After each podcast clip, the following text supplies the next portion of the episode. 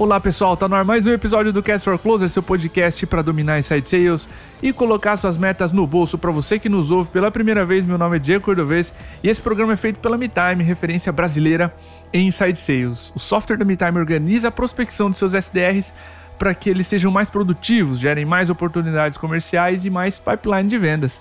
Para conhecer o MeTime Flow, acessa metime.com.br e o tema de hoje é crescimento escalável. Como sair de 3 para 200 pessoas em vendas. A gente está sempre em busca de talentos, de pessoas que a gente ainda nunca entrevistou e a história da empresa desse convidado que vai falar com a gente hoje nos parece a princípio diferente de tudo que a gente já viu em número, em escala, em remuneração agressiva. Até na política de remuneração da empresa, a gente vai tocar nesse assunto hoje. E acelerar e escalar negócios é parte da proposta de valor dessa empresa que está com a gente aqui hoje. Então eu estou falando do Rômulo Fernandes, ele é Head of Sales, ele é diretor de vendas da V4, da V4 Company. Rômulo, seja muito bem-vindo ao Cast for Closers, teu primeiro episódio com a gente. Fica à vontade para contar um pouquinho da tua história, de onde você veio e um pouquinho da V4 também, para dar um abraço na audiência. Maravilha. Muito obrigado, Cordovez, aí pelas palavras, pela introdução. Pessoal, gratidão imensa poder participar desse podcast. O Cash for Closure já me ajudou demais desde o começo da minha carreira lá em 2017, 2018, carreira de vendas. Eu já zerei aqui, digamos assim, o Cash for Closers. Então é uma honra vir aqui poder ajudar, assim como fui ajudado por vocês e pelos outros participantes que aqui. demais, cara. Obrigado. E espero humildemente poder colaborar aí na, na trajetória dessa galera que está buscando melhorar um pouquinho sua gestão, melhorar um pouquinho sua habilidade em vendas. Então vai ser muito bacana. Maravilha. Pessoal, nesse episódio a gente vai falar sobre ritmo de crescimento do time comercial, a gente vai falar de rotinas, de comunicação, a gente vai dar dicas de conteúdos extras, tá? Livros, cursos, séries materiais para você acompanhar. Então, uma dica rápida para você que quer receber esse podcast um dia antes de todo mundo. Se você está no Spotify, clica no botão seguir. Se você estiver no YouTube, inscreva-se. Em qualquer um desses canais, você pode acionar o sininho, receber as notificações, assistir e ouvir esse episódio um dia antes dele sair na newsletter da MeTime, tradicionalmente às quintas cedo. Você pode ouvir esse episódio na quarta, beleza? Pulando pro episódio, primeiro de tudo, Rômulo, vocês têm um time hoje de mais de 200 pessoas, entre vendedores, SDRs, coordenadores, seus ops, enfim. Certamente, cara, esse crescimento ele se deu em fases, né? Em marcos, teve marcos importantes. Então, para nossa audiência digerir 200 pessoas, vamos quebrar aqui esse crescimento em partes, cara. Tu pode comentar Quais foram as principais fases desse crescimento e os aprendizados dela? Perfeito, Cordovez. Eu acho que para a gente conseguir até mesmo trazer um pouquinho de clareza sobre essa escala, né? Claro. Como que foram essas fases, trazer um pouquinho de clareza para a galera que, assim, a V4 Company, eu não sei quem aí nunca viu a V4 Company, a gente está meio que por todos os ads, todas as redes sociais que a gente pode estar e nós somos uma assessoria de growth growth é uma palavra que vem caindo na moda, né? Basicamente é um nomezinho Sim. bonito para marketing digital de performance. Então a gente foca no ROI. Nós somos tipo uma alternativa com um pouco mais de qualidade, um pouco mais qualificada para você contratar uma agência, né? Existem agências por aí, a gente se configura como assessoria, uma alternativa à agência de marketing. E a gente cresceu e cresce muito acelerado porque a gente foca muito em ROI, indicadores. Tudo que nós fazemos aqui, a gente mensura e entende se está fazendo sentido baseado em dados. Então isso é uma coisa, é o primeiro ponto, assim, que é uma característica da V4 Company como empresa e também uma característica como serviço. Outro ponto, para quem não conhece a V4, nós somos uma rede de franquias. Né? Para quem não conhece, já vai pensar, como assim uma rede de franquias? Trabalha com marketing digital? Pois é, a gente queria muito escalar e sempre quis, né? Escalar serviço de marketing, isso é muito difícil, muito difícil mesmo. Ao invés de criar um prédio gigantesco cheio de analistas de marketing, gestores de tráfego, o que a gente fez? A gente buscou pessoas com perfil empreendedor. E a partir daí a gente se tornou uma rede de franquias. E aí, em relação ao time de vendas, que até foi o que tu questionou ali, claro. nós temos hoje na matriz 60 vendedores e 140 vendedores nas unidades. Então, mais ou menos umas 200 pessoas. E sim, nós tivemos algumas fases, né? Eu lembro que logo que eu virei vendedor, lá por 2017, 2018, quem vendia era só o Denner, que é o nosso CEO, né? Meu sócio aqui. Uhum. Então, nessa primeira fase foi assim, como nós somos marqueteiros, tinha muito esse viés de marketing. Então, marketing e vendas pra gente é a mesma coisa praticamente. Então, tinha, a gente já conhecia gatilho mental, já conhecia várias técnicas, mas na época não conhecia spin, não conhecia bunch, mas a gente já fazia coisas parecidas. A gente já falava sobre problema com o cliente. A gente já tinha uma estrutura, só que não tinha necessariamente algum framework já estudado por outras pessoas ou aplicado em outras empresas. Então a primeira fase foi a fase de ação. Depois teve uma segunda fase, tá? Que é uma fase onde eu já era vendedor, eu já me sentia um cara pleno em relação à habilidade uhum. de vendas, já entendi o que era spin, já tinha lido o Receita Previsível, enfim, sabe aquele beabá, assim, aquela, aquele checklist de vendedor? Uhum. Já conhecia o Cash for Closers. e aí, nessa segunda fase, eu passei a ser um gestor. E aí eu passei a não bater mais o sino e ficar muito perdido. E aí eu comecei a ir entendendo aos poucos e focar muito em métrica. Sim. Então, nessa fase aí, eu comecei a entender o que, que eu precisava fazer, coisas que não deveria, não precisava fazer na hora, como delegar, isso sempre foi muito difícil. Então, foi, digamos assim, uma fase de estudo, uma fase de olhar métricas, uma fase realmente importante. Aí a gente entrou numa terceira fase, que eu acredito que é uma fase mais de escala. Sim. Porque depois que eu estudei, entendi, beleza, agora eu sou um gestor porque eu estudei. E aí eu entendi que eu precisava entender mais de gente do que de números. Foi uma chave que virou, claro. sabe? Sim. Porque, beleza, ah, tá aqui o meu CAC, tá aqui o meu ROI, tá aqui, enfim, tenho todos os números, minha taxa de conversão, putz, tá baixando. E aí tem um filme que eu gosto muito, que eu não sei se a audiência conhece, que é Moneyball. Eu acho que em português é o homem que, que virou Mudou o jogo. Mudou o jogo. Isso. Esse mesmo. Que dá mais ou menos uma visão sobre. Uh, não quero dar spoiler do filme, mas recomendo todo mundo ver. Mas em resumo, criou-se ali no jogo de beisebol, que é a respeito do filme, né? O filme ele tem esse assunto. Criou-se ali um foco em dados. Ah, vou contratar o jogador X, Y, Z, porque ele tem esse indicador melhor, aquele indicador melhor. Uhum. E aí, beleza, era uma boa receita para um bom resultado. Só que no final das contas, só isso não ganha o jogo, porque a gente precisa verificar o vestiário, digamos assim. Eu gosto muito de fazer esse comparativo de vendas, mundo de vendas com o mundo de, de esporte, né? Vestiário Sim. de uma equipe de futebol, de basquete, o que for. E aí, no filme em questão, o vestiário tava todo quebrado, todo bagunçado, a vibe, aquela coisa do sentimento do gestor, o que tu só consegue enxergar no dia a dia, se não tiver alinhado, não tem número que resolva. Então foi que eu tive um gatilho que a escala deveria ser por entender melhor sobre o ser humano, sobre o indivíduo. E aí eu conheci um pouco mais o DISC, estudei mais sobre o plano de carreira, uh, entendi que dados sem contexto não servem para muita coisa. Legal. Tá, então, essa, essa foi a terceira, e digamos assim, estou aí indo para uma quarta fase, eu acredito, né? Então, estou atualmente numa quarta fase que é, beleza, agora escalou e está escalando cada vez mais. Como é que a gente vai controlar esse canhão agora? Cara, show de bola. Deu para entender muito bem, Romulo, essas três fases. A primeira, a venda do empreendedor, né? Da primeira pessoa que traz, que no caso foi você, né? Depois, uma fase mais de métricas. E a terceira, dessa de escala, de profissionalização, de contratação em massa, de entender perfil, o lado mais psicológico do ser humano, assim. E que massa, cara.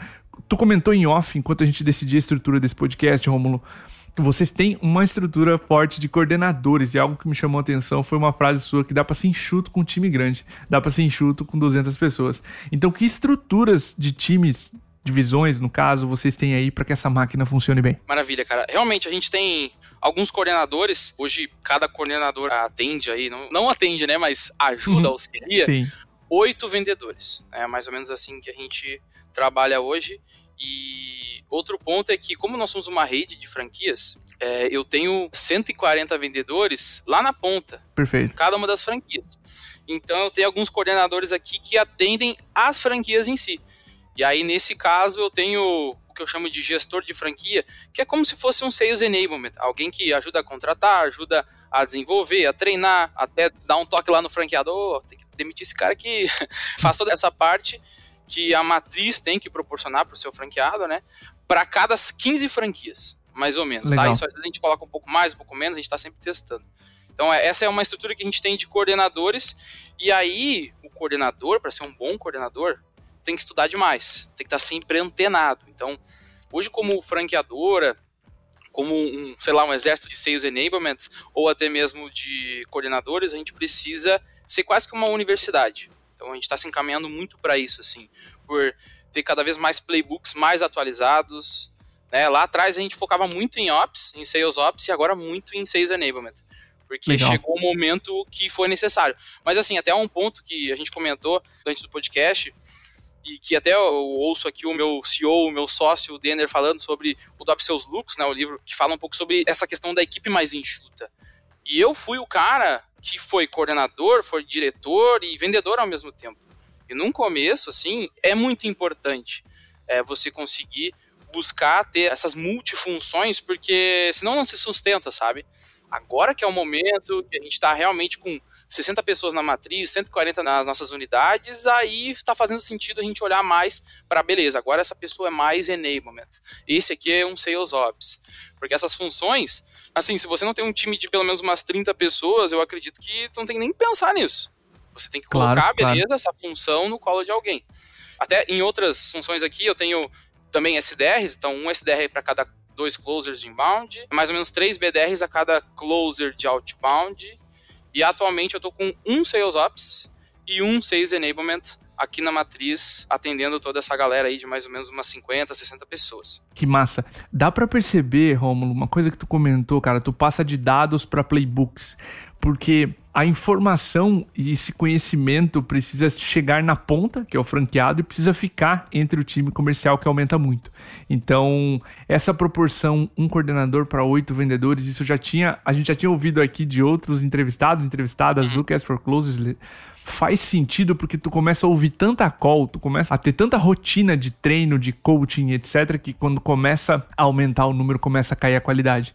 E Exato. legal esse ponto que você mencionou de passar de dados para passar para playbooks, porque eventualmente as rotinas têm que ficar bem estabelecidas e algo que tu mesmo comentou, senão as pessoas novas começam a entrar, questionar o que foi feito, se a coordenação não tá firme, com o playbook bem desenhado, as coisas começam a se perder, certo? Exato, é, é bem isso, Cordovez, porque assim, até eu mesmo, sabe, depois que eu crio uma rotina, sei lá, tem um evento XYZ na agenda, passa algum tempo, meses, a gente começa a se questionar, puxa, por que, que a gente estava fazendo isso, sabe? E se não existe um lugar onde isso está registrado, né? Que nem, sei lá, vou usar uma analogia, é que nem religião. Religião existe, por que, que existe lá a Bíblia ou, sei lá, o Alcorão, o que for? Cara, tem que estar tá em algum lugar pra gente consultar, entende?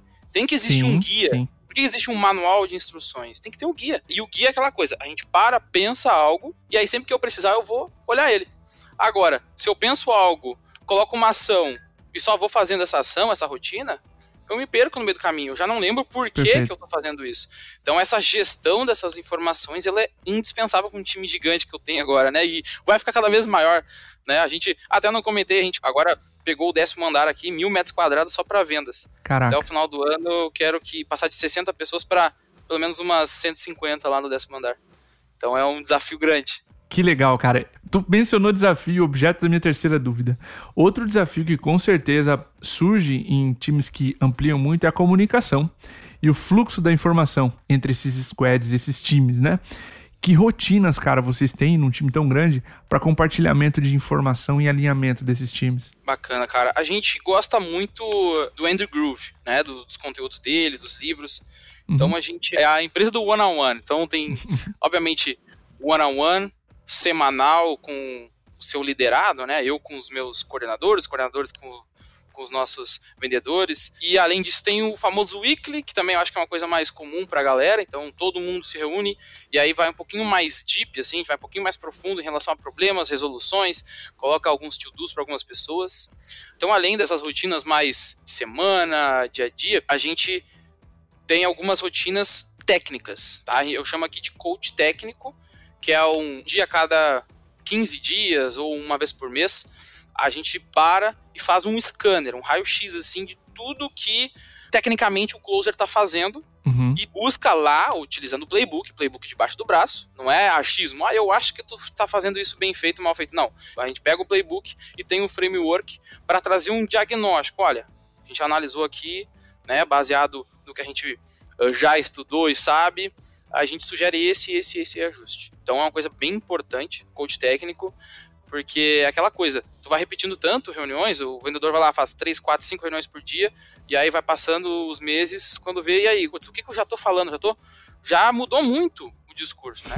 Então isso é bem importante. Além disso, o coach de organização. Isso é uma coisa meio nova, assim, que a gente está fazendo esse ano que eu percebo que vendedor organizado ele vende muito mais. Sim.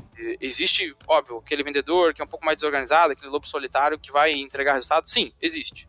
E às vezes tem que ter na tua equipe isso. Às vezes não dá para é, abrir mão disso. Mas ao mesmo tempo é necessário ter organização. Se você não tem organização, você vai se perder e vai deixar dinheiro na mesa. Então a gente tem essa rotina de coach de organização.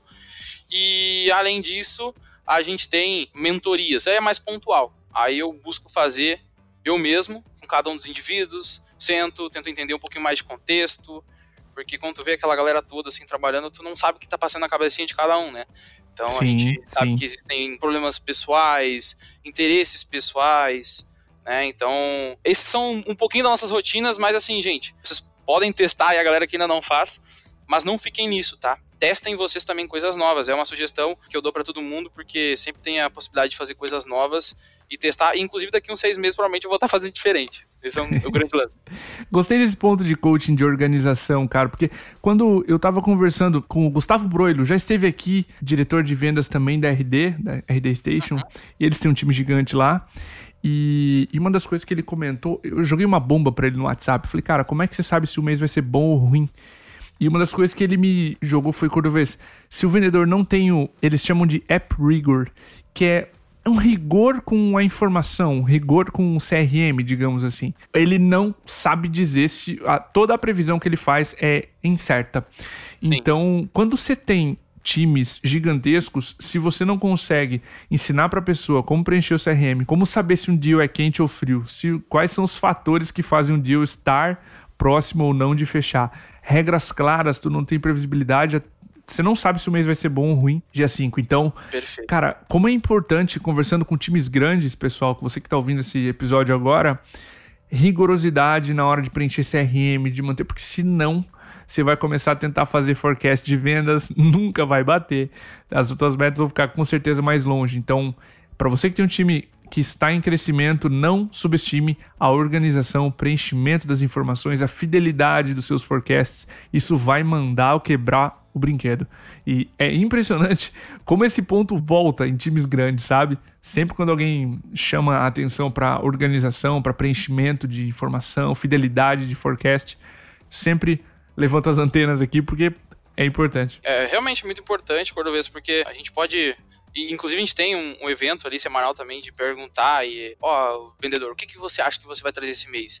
O que, que você tem na tua isso. pipeline? O que, que vai sair? Beleza, isso é uma coisa, mas e se eu puder dar dois cliques já entender isso? Né? Inclusive está aqui uhum. no nossa fila de dashboards para ser feito um dashboard de previsibilidade que eu pedi pro pessoal fazer, que é um dashboard onde vai se entender como é que tá a conversão, o que, que tem no funil e por probabilidade o que, que pode sair Isso. até o final do mês. Então, para eu entender, beleza, quanto eu vou vender? Ó, com o que eu tenho no meu funil, com o que eu estou fazendo de conversão agora, eu vou vender tanto. Então isso está saindo do forno agora para te dar um passo além em relação à gestão e isso é, na minha visão, indispensável. A organização, eu já tive, eu já fui os dois vendedores, o desorganizado e o organizado. Porque quando tu começa, tu se organiza. Depois Sim. tu começa a ficar confiante, Aí tu vira Isso. aquele vendedor que não é bacana, que, ah, não, depois eu mando, depois eu vejo. Depois eu registro. Já era. Vai embolar, bola de neve, tu vai ser atropelado pelas negociações, tu vai esquecer de mandar um monte de coisa e tu vai vender menos. Isso é fato. Então, assim, ó, quem tá começando a vender, organização. Em primeiro lugar, o CRM tem que ser uma ajuda para vocês. E aí também para os gestores, o CRM tem que ajudar o vendedor, não só o gestor. Isso é bem importante. Sim. Sim.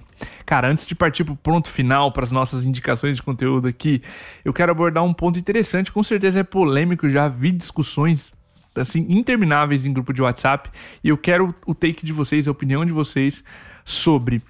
Na V4, pelo que eu entendi, vocês trabalham sem remuneração é, variável, né? Só com uma remuneração fixa. Como é que foi o processo de escolha dessa remuneração? E como ela ajuda vocês. Maravilha. Realmente é um, é um, um tema bem polêmico. Ó, pessoal, continue escutando, tá? Mesmo que vocês não, não concordem, eu fui o primeiro a não concordar com essa ideia. Confesso que essa foi uma ideia que veio da cabeça do nosso CEO, do Denner, que é um cara visionário aí. E aí, naturalmente, como todo vendedor que gosta de comissão e que ah, vai ter o salário infinito, pensei, como assim? Não, não faz sentido. Eu tive acesso a um livro chamado A Incrível Ciência das Vendas, do Luiz Gaziri. É um compilado de vários estudos, ele é um estudioso científico, e, em que ele entendeu que tem vários pontos que fazem com que a gente entenda que a remuneração variável, ela até pode ajudar, mas não tanto quanto a gente acredita. A gente superestima muito isso. Uhum. E aí, o que foi o pensamento do Denner lá na época, tá? Quando ele trouxe isso pra gente. A gente é muito focado em vendas, mas também muito focado em redução de churn. Isso é fato. Né? A gente presta serviço Sim. de marketing digital, então não são todos os clientes que ficam com a gente para sempre. Então, como que eu reduzo o churn, né? E como a gente sempre teve uma remuneração bastante agressiva em relação à variável, a gente já testou de tudo, tá? Variável agressivo, uhum. variável menor, maior, paga por reunião, paga por venda, tudo, tudo que vocês podem imaginar. Ele pensou, poxa, eu quero vendedor missionário e não vendedor mercenário. Então a gente quer gente que trabalha na V4 pela V4, não só pela remuneração. Então esse é um primeiro ponto que veio pela, na cabeça do Denner. E aí, como geralmente acontece, eu peguei esse ponto e, e pensei, eu vou ir mais profundo. E aí, nesses estudos, existe lá alguns estudos feitos pelo MIT, por Harvard, em que quando você tem um trabalho onde o esforço ele é intelectual, os estudos que eles fizeram lá com jovens universitários, é que você fica com uma pressão muito maior se você Sim. tem um variável. Ao mesmo tempo que se você tem só um esforço é, motor, aí já é um pouco mais tranquilo, você rende mais. Mas se você tem que pensar, ser criativo, já começa a complicar as coisas. Tá? Então, isso é, é um ponto que realmente faz sentido. Tu fica com aquela ilusão de que tu tem um, um salário infinito. Nossa, se eu fizer aqui tantas vendas, eu vou ganhar tantos, tantos reais. Cara, não, não é um fato. E aí tem vários estudos que mostram quando você pega os últimos 12 meses de salário e pega a média do salário e entrega pro vendedor, fala, ó, oh, cara, agora tu vai receber tanto, fixo. Ele se sente mais feliz. E a felicidade, ela tá muito direcionada com o quanto tempo tu vai ficar numa empresa. Se tu tá feliz, tu vai longe Legal. nessa empresa. Se não, tu vai olhar para fora, porque tu vai querer mais dinheiro. Esse é um ponto que eu trago muito, que é a gente ter as pessoas trabalhando pelo propósito, por fazer a empresa chegar onde a gente quer chegar. A V4 Company tem o objetivo de, em 2030, fazer um IPO. Como é que eu, se eu tiver vendedor só trabalhando pelo dinheiro, eu vou ficar numa situação muito complicada aqui, trocando vendedor toda hora, tendo que aumentar, aumentar, aumentar. Então, isso é um ponto. Além disso, é muito comum a gente ficar muito ansioso quando a gente é vendedor. Eu, eu ganhei todos os meus cabelos brancos, eu tenho 30 anos agora, eu ganhei todos os meus cabelos brancos quando eu era vendedor praticamente, porque existe uma ansiedade, uma expectativa muito grande, isso vem junto com um individualismo muito grande. Então as pessoas não se ajudam tanto, é um pouco complicado. E outra, vendedor que é instável financeiramente, vende menos. Sim. Simples assim. Se o cara, putz, fez lá 5 mil, no outro fez 10 mil, no outro fez 15, como que se organiza desse jeito? Né? Então, esse é um ponto bem importante. E é assim, uma coisa que traz, que é um gatilho que a gente gosta de usar também, é que, tipo, quando tu fala pro cliente, cara, eu não ganho comissão. Eu não tô aqui para te vender, eu tô aqui para te ajudar. Simples assim. Sim. Né? Lá nos Estados Unidos, a, as lojas da Apple, elas funcionam assim. Pode chegar lá querer comprar um computador muito maior e melhor do que tu precisa, eles vão falar, cara, não faz sentido. Compra esse daqui, ó. Tu não precisa pagar tão caro. Então, a experiência também de quem vai comprar de ti fica muito melhor, porque venda é confiança e o cara vai confiar mais em ti. Total. Porque tu realmente quer ajudar ele. Então a galera deve estar tá se perguntando: pô, mas e aí? Como é que tu motiva o teu time, porque uhum. basicamente, se eu não tenho o porquê vender mais, eu vou vender menos. Uh, mas o que a galera não entende quando tem acesso a esses estudos é que eu tiro a premissa de que o cara já vai bater a meta, porque ele já está ganhando dinheiro referente à meta. Esse é o grande lance. É como se ele já estivesse uhum. batendo a meta. E óbvio, eu crio também desafios a cada três meses, que se a pessoa cumpre esse desafio, ele conquista um aumento. Isso sim. Sim. Isso acontece. Aí o que, que nós temos aqui que é uma coisa bem legal, fica a dica para a galera que quer fazer. Nós construímos uma espécie de DRE que a gente chama, um DRE do vendedor. O que, que é isso? Ali eu tenho, como a gente cresceu e cresce muito a base de investimento em anúncios, eu tenho um CAC mais elevado, certo? Então, uhum. tenho quanto custa uma venda ali baseada na mídia e tudo mais. Então, esse DRE eu tenho todos os meus closers e aí eu tenho quanto eles estão consumindo de mídia, quanto eles estão consumindo também referente ao salário deles, e quanto eles estão trazendo de retorno para a empresa no ROI direto. O que é o ROI direto? É o retorno sobre investimento no mesmo mês. Então ele consumiu tanto de mídia, tanto de valor variável, digamos assim. Eu digo variável porque é o variável da mídia, né? A mídia sempre varia. Claro. E quanto ele trouxe de retorno. Então eu tô criando agora uma bonificação para quem fica com um ROI maior do que um. Ou seja, a pessoa não só trouxe resultado, mas ela ficou positivo dentro do mesmo mês. Senão a gente acaba tendo que olhar para frente, né, para os próximos meses para ter rentabilidade. Então, em resumo, eu tenho um documento onde, nesse dashboard, os vendedores podem enxergar quanto eles estão rendendo para a empresa. Massa. E aí tu vê, às vezes, tem um vendedor ou outro que está dando prejuízo. E a gente trabalha em cima daquilo. Pô, olha só, ah, cara, eu não estou conseguindo ter rentabilidade para a empresa, o que, que eu faço, Romulo? Cara, vamos dar uma olhadinha. Ó, tu tá fazendo pouca reunião, ou tu tá convertendo pouco, tem que ser mais técnico aqui. Então é baseado nisso que a gente trabalha. No ROI. ROI é tudo que a gente busca aqui é ROI, sempre. Então, isso é uma maneira que eu trago pra galera entender, beleza, já que eu estou ganhando uma remuneração maior que o mercado paga, como que eu posso entregar aquilo que a empresa precisa de mim? E aí isso fica bem claro para ele, se ele não está se pagando ou se ele está se pagando. Outro ponto que eu gosto é trazer competição lúdica, prêmios. Aqui a gente tem cinturão do vendedor, a gente fez algum, dois cinturões uhum. aqui, onde o melhor vendedor conquista esse cinturão, pode ficar na mesa dele. Aí cada equipe tem um tema mais lúdico, um tem uma espada, outro tem, enfim, outros artigos. Então, os melhores também ganham uma janta na casa do nosso CEO. Enfim, faço um monte de coisa aqui. E outra, como é que eu motivo? Maior motivação de todas, a possibilidade de se tornar sócio da V4 Company. Eu sou sócio Legal. e eu fiz essa caminhada. Vários outros, a gente tem aqui mais ou menos uns 20 sócios hoje. E se as pessoas desempenharem bem o que deve desempenhar, elas podem se tornar sócios também. Então, a gente, como eu falei lá atrás, a gente quer missionários e quer pessoas que trabalhem pelo propósito e não só pelo dinheiro. Cara, muito massa. Extremamente diferente essa forma de pensar. A gente leu aqui todos os líderes da MeTime, o livro conta a história do Netflix. Ele aborda esse aspecto de trabalho braçal versus trabalho intelectual. E uma coisa que vocês fazem, independente do variável ou não, vocês estão fazendo com que os vendedores de vocês evoluam. E essa geração, a nossa geração que está vindo agora como força principal do mercado de trabalho, a nossa idade aqui, geração Y, digamos assim, valoriza muito, muito maestria. Então, a evolução de carreira, se está acontecendo, o variável ele é um, ele é um ponto, ele não é o centro tá? Então, Exato. massa, que bom que vocês têm essa dinâmica e que tá funcionando para vocês. Sensacional esse ponto. Rômulo, tu deixou aqui alguns, ao longo do episódio, alguns conteúdos. Tu falou do livro Dobre Seus Lucros, tu falou do filme Moneyball. Tem algum outro livro, série, podcast ou conteúdo que você queira deixar aqui de indicação para nossa audiência? Sim, cara, eu gosto muito de acompanhar muitos podcasts, é, fazer curso, enfim, ler muitos livros. Cara, tem um livro que eu li que me trouxe mais clareza sobre tudo, é, sobre estilo de vendas e tudo mais, que é o The Challenger Sales. Sim. A venda desafiadora, né? Tem traduzido para português. É um livro meio difícil de se achar, mas pô, é um baita livro, traz uma visão sobre perfis de vendedores e aí vai fazer até com que vocês vendedores e gestores se entendam um pouco mais. Consigam se entender Nossa. e entender mais a galera aí que vocês estão gerindo. Um filme, cara, o Moneyball realmente é, eu acho que é bem importante, principalmente para gestores, terem essa visão assim e entenderem um pouco mais de um contexto que pode se aplicar ao time de vendas, né, como eu comentei. E tem um curso, cara, que inclusive agora puxando sardinha pra gente aqui, que é um curso da V4 Company. A gente tem a nossa formação chamada Scout de Vendas, né?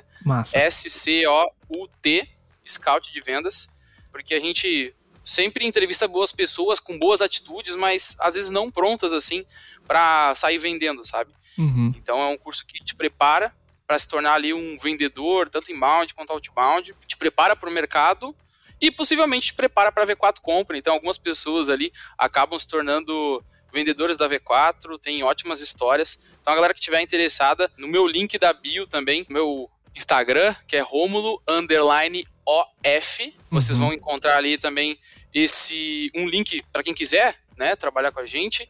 E também tem um Scout, é só botar lá v4company.com barra Scout.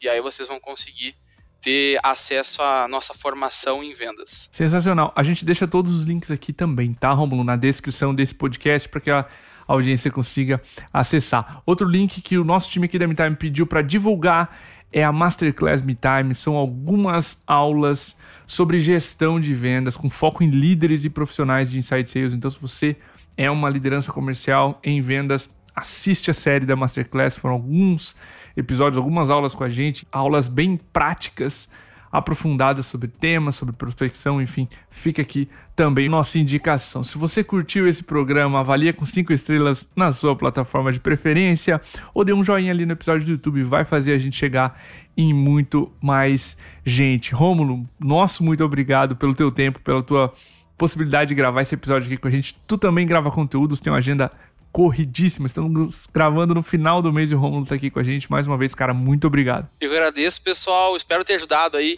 Quem tiver mais dúvidas, quer entender mais, quer debater comigo esses assuntos, é, vocês podem me encontrar no Instagram. Eu sou um cara bastante ativo no Instagram, é Romulo underline OF. Eu tô sempre lá respondendo algumas caixinhas de perguntas e espero ter ajudado. E gratidão aí, Cordovês, gratidão aí, pessoal do MeTime, todo mundo que ajudou a produzir esse podcast. Muito feliz aí com essa possibilidade de participar com vocês. Cara, o nosso agradecimento desse lado aqui tá bom. Para você que ouviu esse episódio até agora, o nosso obrigado, o nosso abraço e até o próximo.